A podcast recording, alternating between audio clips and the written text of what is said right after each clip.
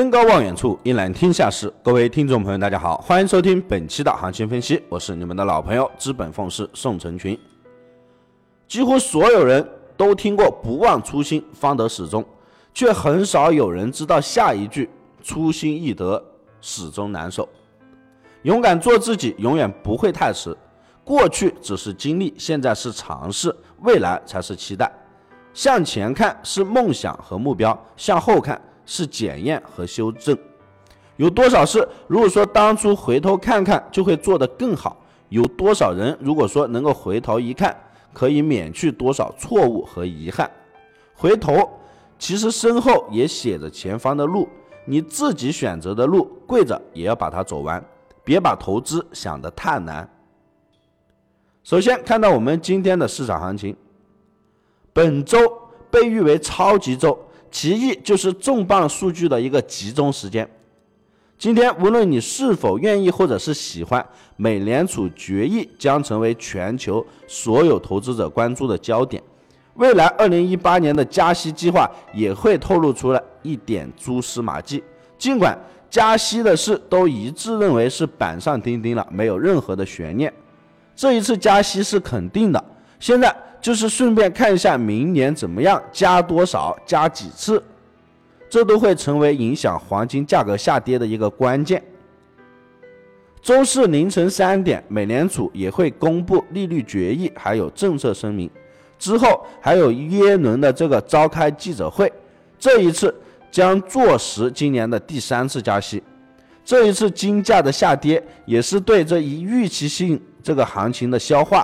此次下调之后，仍然有望借着加息再一次的下跌。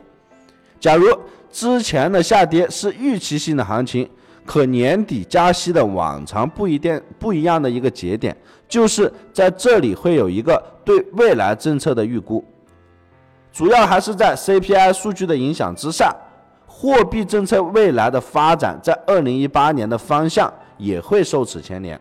现在女王是更倾向于金价的再一次下跌。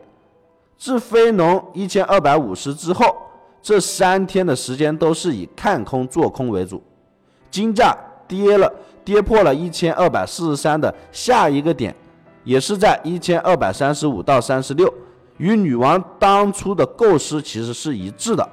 加息前逆袭的可能也不是太大。如果说真的逆袭了，破了一千二百五十二，也是一个不错的机会。换言之，等待向下的再一次下挫，也是这一次加息的必然走势。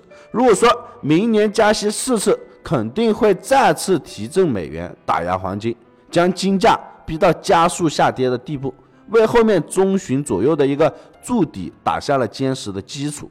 加息落地之后，黄金肯定要见底了。